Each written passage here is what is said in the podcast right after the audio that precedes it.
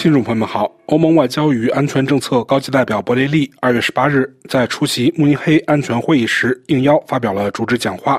博雷利当天在讲话中说：“新的新的地缘政治议程，如果在五十个月前，当我就职时，有人问我你的新地缘政治议程有怎样的内容，我当时肯定不会说。”我将会迎来一场大流行病。我要见证在乌克兰发动的战争，我会看到在加沙的战争，这些都是没有预料到的。那么，新的地缘政治议程会是怎样的呢？我不知道。但让我们谈谈我们已经必须面对的问题。议程是由事件决定的。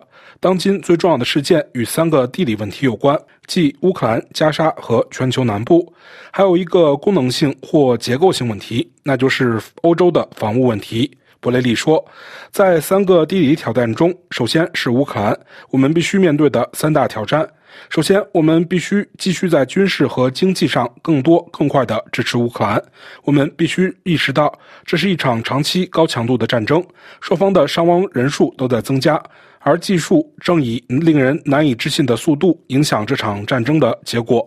几天前，我到访了乌克兰首都基辅，我可以参观无人机工厂。可以肯定的是，这场战争的未来将由无人机，特别是由人工智能在战场上的大规模应用所决定。这将是一场新型的战争。我们将看到第一次世界大战的战壕战，以及星球大战电影中的人工智能。我将提醒欧洲各国外长注意的这一关键问题。我们还谈到了弹药问题。很显然，传统枪支炮弹的弹药是一个非常重要的问题。泽连斯基总统也谈到了这个问题。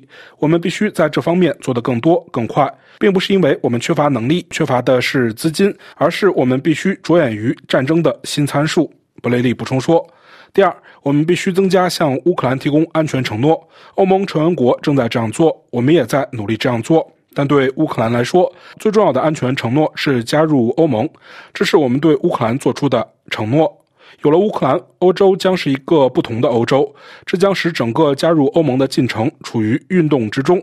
我们必须继续履行这一承诺。第三，我们要为与俄罗斯的长期紧张关系做好准备。俄罗斯可能会增加对北约国家的政治和军事挑衅，因此信息是明确的。我们面前有一个俄罗斯问题，对我们来说是一个巨大的挑战。为此，我们必须与美国等主要伙伴合作，继续开展军事上的努力。但我们必须考虑不同的情况，即美国将在多大程度上参与欧洲的安全事务。布雷利谈到，而在中东问题上，我们需要促进政治解决，一个不仅包括加沙，而且包括约旦河西岸的全面解决。我们谈了很多，但对中东局势谈的不多。我很惊讶，因为在场的每个人都在探讨结束加沙战争。是的，我们必须结束加沙的战争，但没有人谈到约旦河西岸问题。西岸是两国解决方案的真正障碍。约旦河西岸正在沸腾。自去年十月七日以来，针对巴勒斯坦人的暴力事件不断增加。在此之前，暴力程度已经很高。如果近东救急工程处现在不得不停止支持约旦河西岸的巴勒斯坦人民，那么我们可能正处于更大的爆炸的前夜。博雷利表示：“问题是，欧洲是否有支持两国方案的政治空间？我认为是有的。”但为此，我们必须更加团结。如果我们想在这个问题上发挥地缘政治的作用，我们就必须更加团结，就像我们在乌克兰问题上所做的那样。但在这里，我看到的是方法的分散。许多欧盟成员国都想玩自己的游戏。我们必须让美国更多的参与进来，但我们必须支持阿拉伯的倡议。我们一直在与阿拉伯人进行大量探讨，我们在等待另一方提出我们欧洲人可以支持的建议，以解决，以便使两国方案得以实施。三十年来，我们一直在探讨这个问题，但却没有采取任何行动。我不会说什么也没有做，但几乎没有采取任何行动来使两国方案成为现实。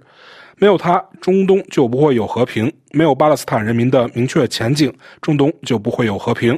以色列的安全也不会仅仅通过军事手段得到保障。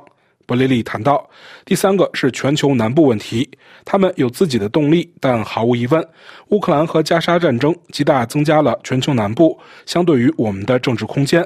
我们必须避免所谓其他国家反对西方的说法。对俄罗斯而言，自加沙战争开始以来，这一新的地缘政治格局极大提升了莫斯科的地位。他们确实想利用我们的错误。俄方指责双重标准，这是我们需要解决的问题，而不仅仅是说好话。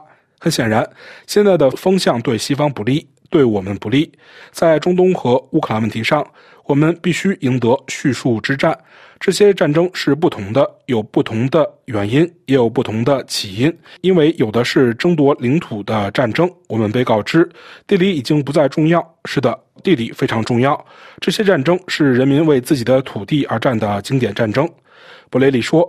将出现许多议题，但在我们将要探讨的这三项挑战之上，有一个词是关于安全与防卫的。两年前，我们推出了欧盟战略指南针文件，欧洲正处于危险之中。当时没有人关注这个问题，而现在所有人都在探讨它。每个人都在探讨欧洲的安全与防务问题，包括所谓防务专员、防务结构、防务采购、防务工业。这是正确的思路，现在还为时不晚。听众朋友们，感谢您的收听，也感谢卢西安的技术合作。